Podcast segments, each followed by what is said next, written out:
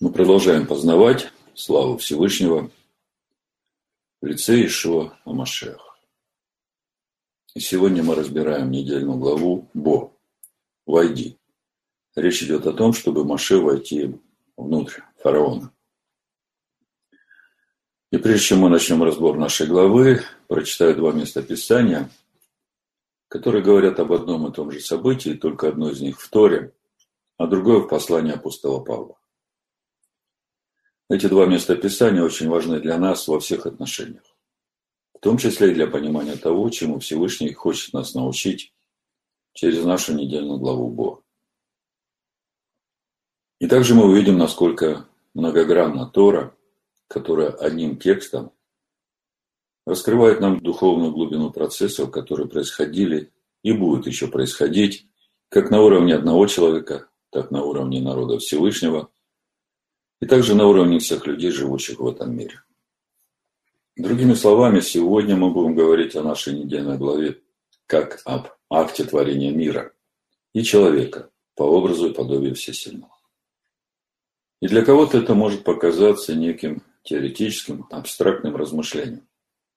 Но если мы будем внимательны, то сможем увидеть, что все, о чем мы будем говорить, происходит прямо здесь и сейчас, поскольку мы живем Именно в то время, когда голос Всевышнего обращается к каждому человеку и говорит «Выйди от нее, народ мой, чтобы не участвовать вам в грехах ее и не подвергнуться язвам ее, ибо грехи ее дошли до неба, и всесильный вспомянул неправда ее». Это книга Откровения, 18 глава, 4-5 стих.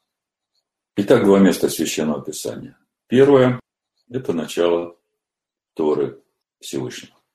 Барышит, первая глава, с 1 по 5 стих написано. Вначале сотворил Элогим небо и землю. Земля же была безвидна и пуста, и тьма над бездной. И Руах Элохим трепетал.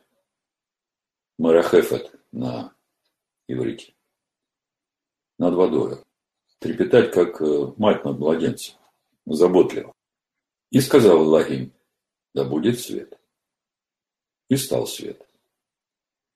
И увидел Элохим свет, что он хорош, и отделил Элохим свет от тьмы. И назвал Элохим свет днем, а тьму ночью. И был вечер, и было утро, день один, Йом Эхад.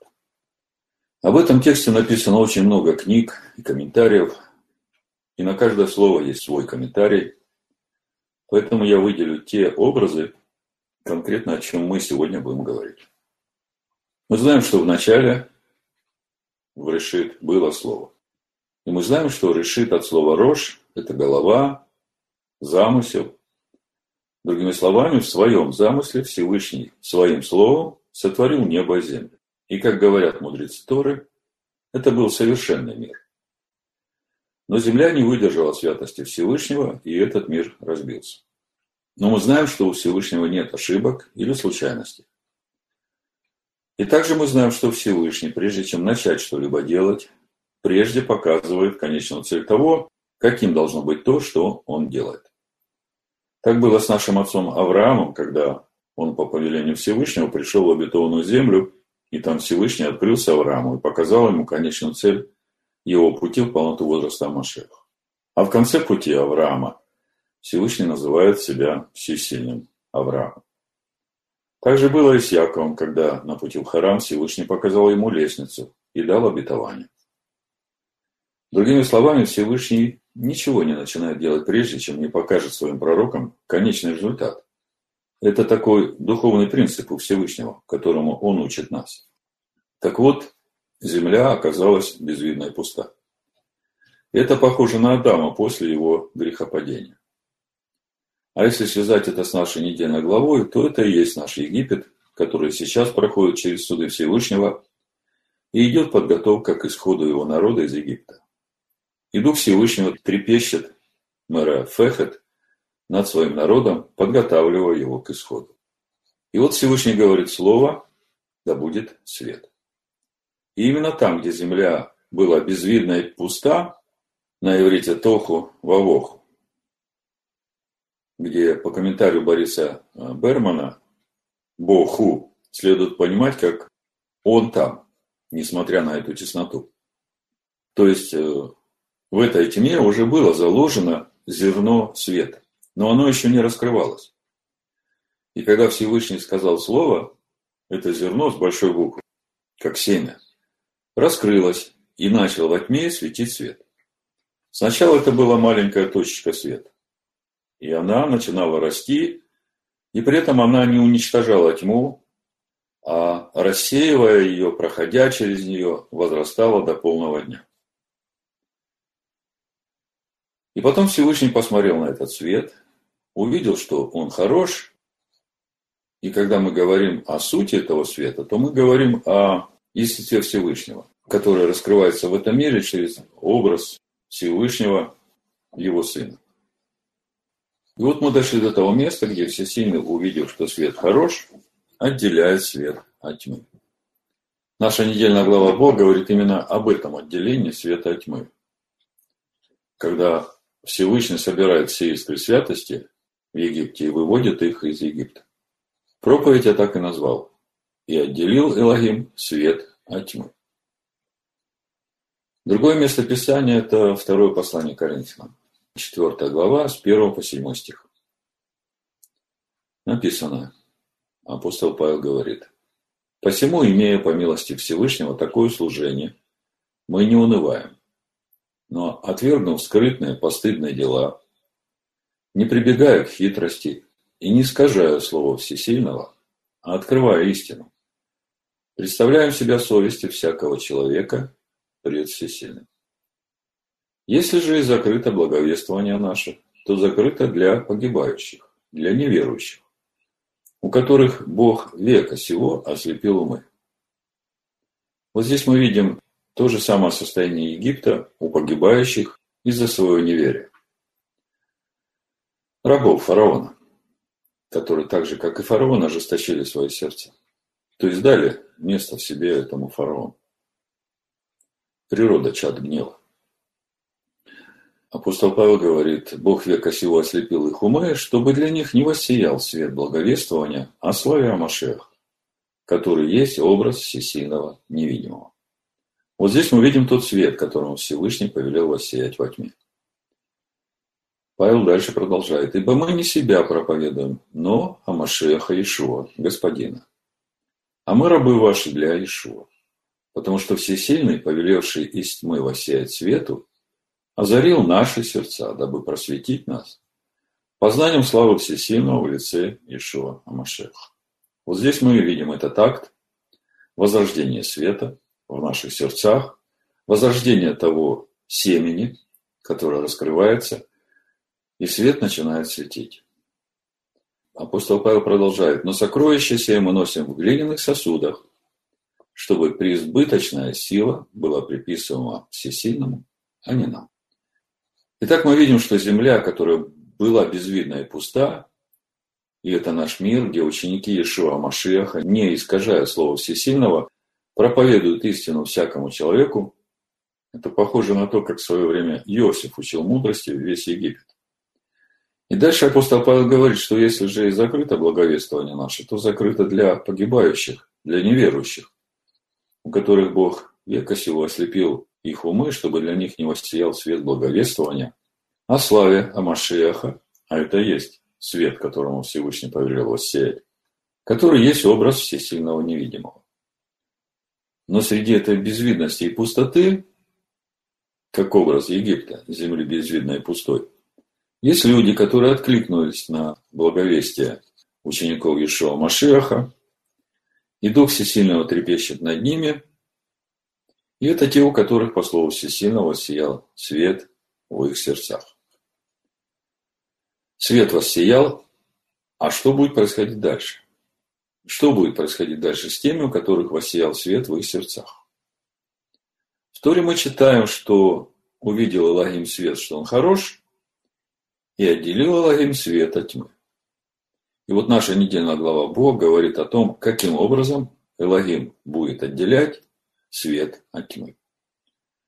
Это то, что относится к духовным процессам, происходящим как внутри человека, так и в мире, окружающем его. Вот теперь самое время нам обратиться к нашей недельной главе, чтобы и увидеть, как будет происходить весь этот процесс отделения света от тьмы. Наша недельная глава говорит нам о последних трех казнях. Это казнь Египта нашествием саранчи, которая съела всю зелень на всей территории Египта от травы до листьев деревьев. Удивительно то, что когда рабы фараона услышали об этой казни, она еще не началась, то они возопили к фараону и сказали, отпусти всех людей, неужели ты еще не видишь, что Египет гибнет? Это 10 глава, 7 стих, книга Шмот. Тогда рабы фараона сказали ему, долго ли он будет мучить нас? Отпусти всех людей, пусть они совершат служение Адонаю Всесильному своему. Неужели ты еще не видишь, что Египет гибнет? Другими словами, даже рабы фараона начинают видеть, что Египет гибнет от казни Адоная Всесильного евреев. Хотя при этом никто из них не собирается раскаяться в своем идолопоклонстве и начать служить Адонаю Всесильному еврею. Фараон также не смог преодолеть ожесточение своего сердца, хотя и была попытка это сделать. И когда казнь уже совершилась, мы видим, что сердце фараона дрогнуло, и даже он признает свой грех, свое нежелание смириться под крепкую руку Всевышнего. Об этом мы читаем в 16 стихе и дальше, 10 главы Шмот. Фараон поспешно призвал Маше и Аарона и сказал, «Согрешил я перед Адонаем всесильным вашим». Заметьте, вашим. То есть для него он еще не всесильный творец мира и всего, что наполняет этот мир и перед вами. Теперь простите грех мой еще раз и помолитесь Адонаю Всесильному вашему, чтобы он только отвратил от меня сию смерть. Маше вышел от фараона и помолился Адонаю. И воздвигнул Адонай с противной стороны западный весьма сильный ветер, и он понес саранчу и бросил ее в Черное море. Не осталось ни одной саранчи во всей стране египетской. Но Адонай ожесточил сердце фараона, и он не отпустил сынов Израилевых. И предыдущий разбор этой недельной главы мы уже говорили о том, что суть ожесточения сердца фараона Всевышним в том, что тому, кто много раз отвергает милость Всевышнего, которая помогает человеку прийти к раскаянию, у такого человека отнимается эта милость Всевышнего, и он остается сам по себе со своим ожесточенным сердцем. То есть ты отвергал милость, много раз отвергал милость Всевышнего, хорошо, эта милость от тебя убирается. И человек остается сам по себе, со своим ожесточенным сердцем. И такому человеку нужно приложить гораздо больше усилий, чтобы преодолеть свою гордость и прийти к раскаянию. Хотя теоретически такая возможность есть. Потом была казнь тьмы. Книга Шмот, 10 глава, 21-23 стих. «И сказал Данай Маше, Простри руку твою к небу, и будет тьма на земле египетской, осязаемая тьма. Маше простер руку свою к небу, и была густая тьма по всей земле египетской три дня. И не видели друг друга, и никто не встал с места своего три дня. У всех же сынов Израилевых был свет в жилищах их. Комментарий в Торе под редакцией Брановера говорит так. Наказание египтян тьмой в первые дни имело дополнительную цель скрыть от них наказание тех евреев, которые не пожелали выйти из Египта. Они также погибли в дни тьмы. Но египтяне не должны были видеть их гибель, чтобы не казалось им, что наказание одинаково постигает как их, так и сынов Израиля. Другими словами, те, кто не откликнулся на голос Всевышнего, я говорю уже о нашем времени, выйдя от нее народ мой, все погибнут во время этой девятой казни тьмой. И заканчивается казнь Египта казнью египетских первенцев. Книга Шмот, 11 глава, с 4 по 8 стих читаю. «И сказал Моше, так говорит Адонай, в полночь я пройду посреди Египта, и умрет всякий первенец земли египетской, от первенца фараона, который сидит на престоле своем, до первенца рабыни, которая при жерновах, и все первородное из скота. И будет вопли, великий по всей земле египетской. Какого не бывало и какого не будет более. У всех же сынов Израилевых ни на человека, ни на скот не пошевели пес языком своим, Дабы вы знали, какое различие делает Адонай между египтянами и между израильтянами. И придут все рабы твои сии ко мне и поклонятся мне, говоря, выйди ты и весь народ, которым ты предводительствуешь. После всего я и выйду. И вышел Маше от фараона с гневом. Гибель египетских первенцев – это закат господства египетской империи, потому что она лишилась своего главного корня, начатка своей силы, если так можно сказать. После того, как Маше объявил фараону слово Всевышнего о казни первенцев, дальше начинается сам процесс отделения света от тьмы. Всевышний дает Маше и Аарону устав о празднике Песах и о пресноках, в котором говорится об акте, которого нужно внести в дом 10 числа первого месяца и принести его 14 числа вечером на заходе солнца, и кровью этого агнца помазать косяки и перекладину дверей, а самого агнца испечь на огне вместе со внутренностями съесть в своем доме вместе с пресным хлебом и горькими травами в течение ночи. А что не будет съедено до утра, то оставшееся сжечь на огне. Давайте прочитаем книга Шмот, 12 глава, с 3 стиха. «Скажите всему обществу израильтян, в десятый день всего месяца пусть возьмут себе каждый одного агнца по семейству, по агнцу на семейство. Если семейство так мало, что не съест агнца, то пусть возьмет соседом своим, ближайшим к дому своему. По числу душ, по той мере, сколько каждый съест, расчислитесь на агнца. Агнец у вас должен быть без порока, мужеского пола, однолетний. Возьмите его от овец или от коз, и пусть он хранится у вас до 14 дня всего месяца. Тогда пусть заколет его все собрание общества израильского вечером. И пусть возьмут от крови его и помажут на обоих косяках и на перекладине дверей в домах, где будут есть его. Пусть едят мясо его сию саму ночь, испеченное на огне, с пресным хлебом и с горькими травами. Пусть едят его. Не ешьте от него недопеченного или сваренного в воде, но ешьте испеченное на огне. Голову с ногами и внутренности.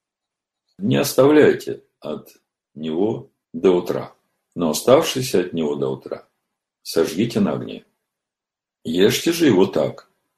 Пусть будут чресла ваши припоясаны, обувь ваша на ногах ваших, и посохи ваши в руках ваших. И ешьте его с поспешностью. Это Песах Адана. Много раз разбирали это местописание, и много раз говорили о том, что значит э, мясо, испеченное на огне, почему нельзя его варить, Почему нужно печь его со всеми внутренностями и есть, и с ногами и внутренностями. Мы это все разбирали очень подробно. Я не буду повторяться. Также мы все знаем притчу о десяти девах. И мы говорили о том, что когда мы еще до того, как начали изучать Тору, читали эту притчу, у многих из нас вызывало удивление поведение мудрых дев в отношении немудрых, которые отказали им том, чтобы поделиться своим елеем, и это вызывало у нас удивление. Я прочитаю это Матвея 25 глава, 6-9 стих, и напомню вам, что стоит за этим ответом мудрых дел. Но в полночь раздался крик. Матвея 25 глава, 6 стиха. Вот жених идет. Выходите навстречу ему. Тогда встали все девы те и поправили светильники свои. Неразумные же сказали мудрым, дайте нам вашего масла, потому что светильники наши гаснут. А мудрые отвечали, чтобы не случилось недостатка и у нас, и у вас, пойдите лучше к продающим и купите себе. В общем-то, мы продолжаем этот разговор о свете, который должен пройти через тьму, который должен рассеять тьму, который должен стать днем, и тогда Всевышний отделит свет от тьмы. И вот мы видим, что светильники немудрых дев гаснут. Мы знаем, что свет во тьме светит, и тьма не объяла его. Но вместе с тем мы видим, что может быть и такое, что светильники могут погаснуть. Вопрос, почему? Так вот, когда мы читали этот ответ мудрых дев, будучи еще там, откуда мы вышли,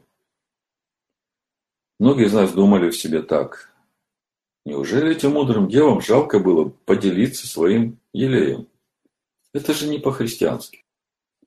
Но так мы думали до тех пор, пока нам не открылся истинный Ишуа Машех, содержанием которого является Тора Маше.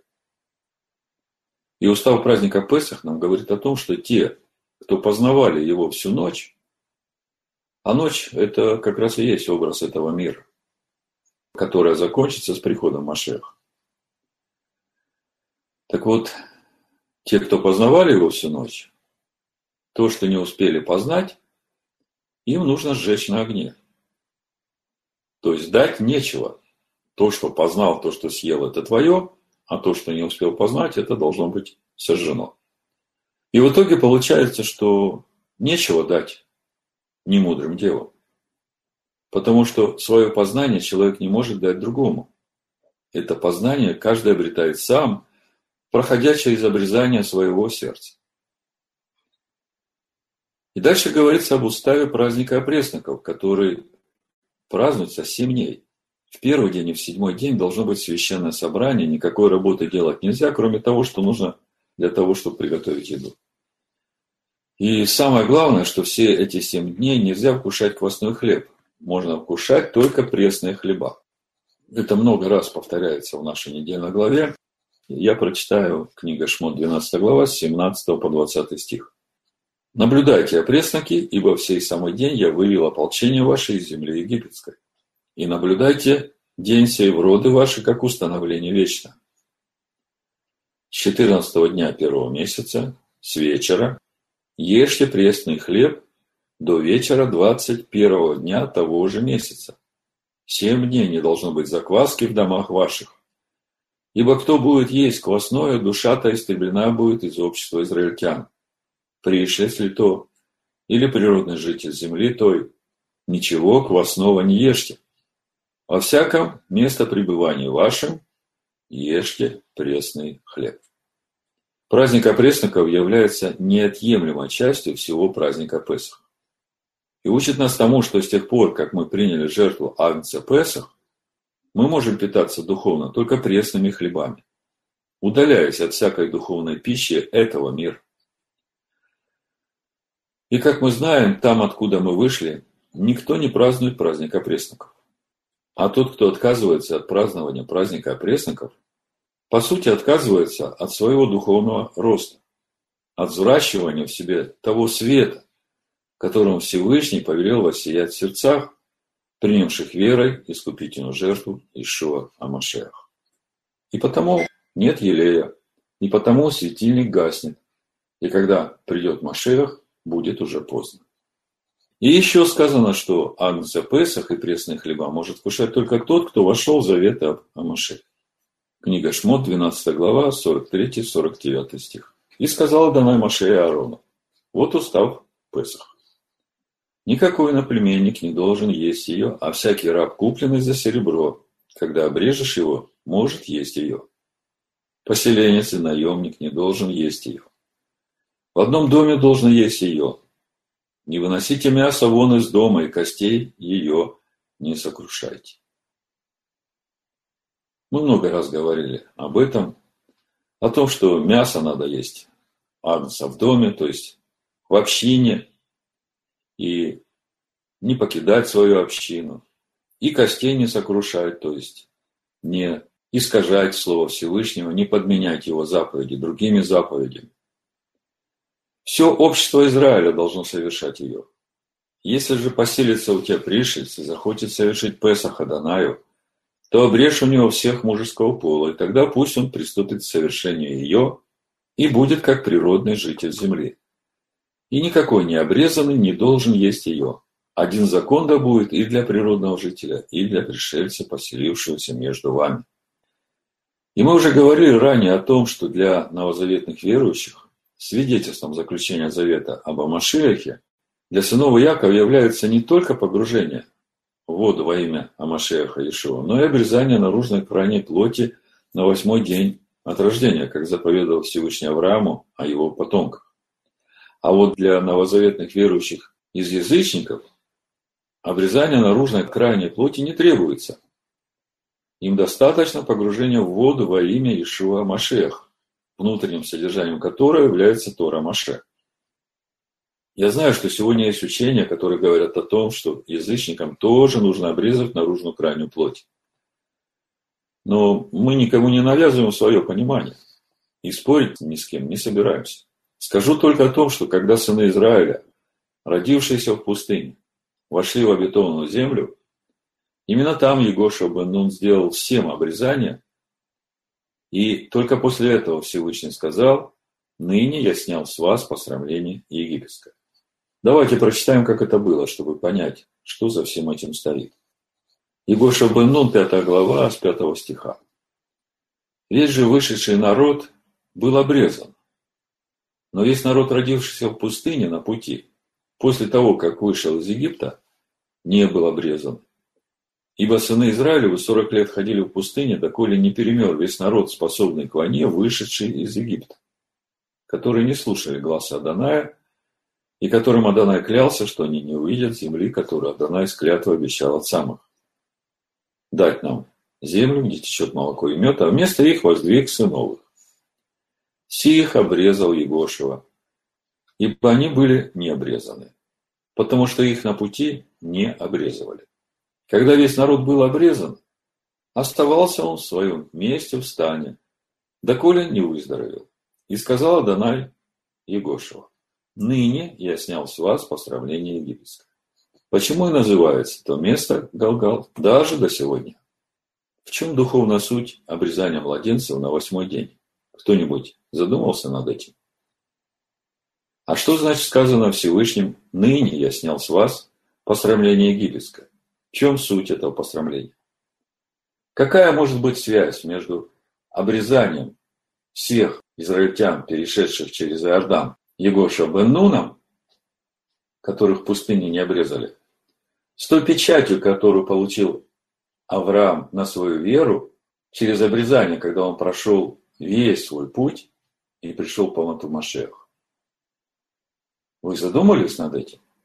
Почему Авраам, отец всех верующих, был обрезан не на восьмой день от рождения, а когда уже прошел весь путь, когда уже на нем печать была поставлена.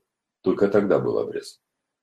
Так вот, по моему разумению, когда речь идет об обрезании Егоша бен Нуном уже в обетованной земле всех прошедших пустыню и вошедших в обетованную землю, то речь идет, если говорить о духовном понимании, речь идет о получении прославленных тел, которые Писание называют телом воскресения.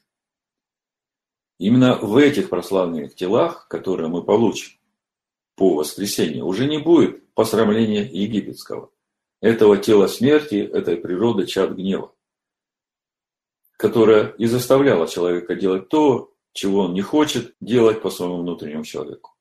И об этом можно прочитать у апостола Павла в его посланиях. Например, 1 Коринфянам 15 глава, 51-53 стих апостол Павел говорит – Говорю вам тайну, не все мы умрем, но все изменимся вдруг. Во мгновение ока, при последней трубе. Ибо вострубит, и мертвые воскреснут нетленными, а мы изменимся. Ибо тленному всему надлежит облечься в нетление, и смертному всему облечься в бессмертие. Вот это и есть вот этот момент снятия с нас посрамления египетского. И еще в послании римлянам также сказано об этом. Правда, немного в других словах. Римлянам 8 глава, 19 стих и дальше. Ибо тварь с надеждой ожидает откровения сынов Божьих. Потому что тварь покорилась суете не добровольно, но по воле покорившего ее.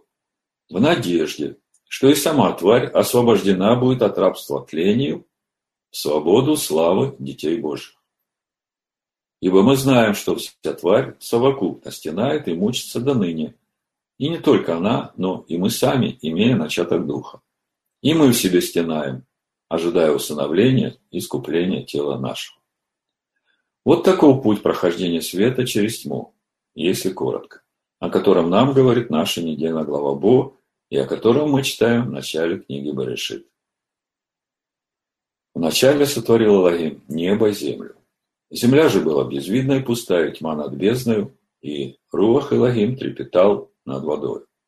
И сказал Элогим, да будет свет. И стал свет. И увидел Элогим свет, что он хорош, и отделил Элогим свет от тьмы. И назвал Элогим свет днем, а тьму ночью. И был вечер, и было утро, день один, Йом Эхад. Амин.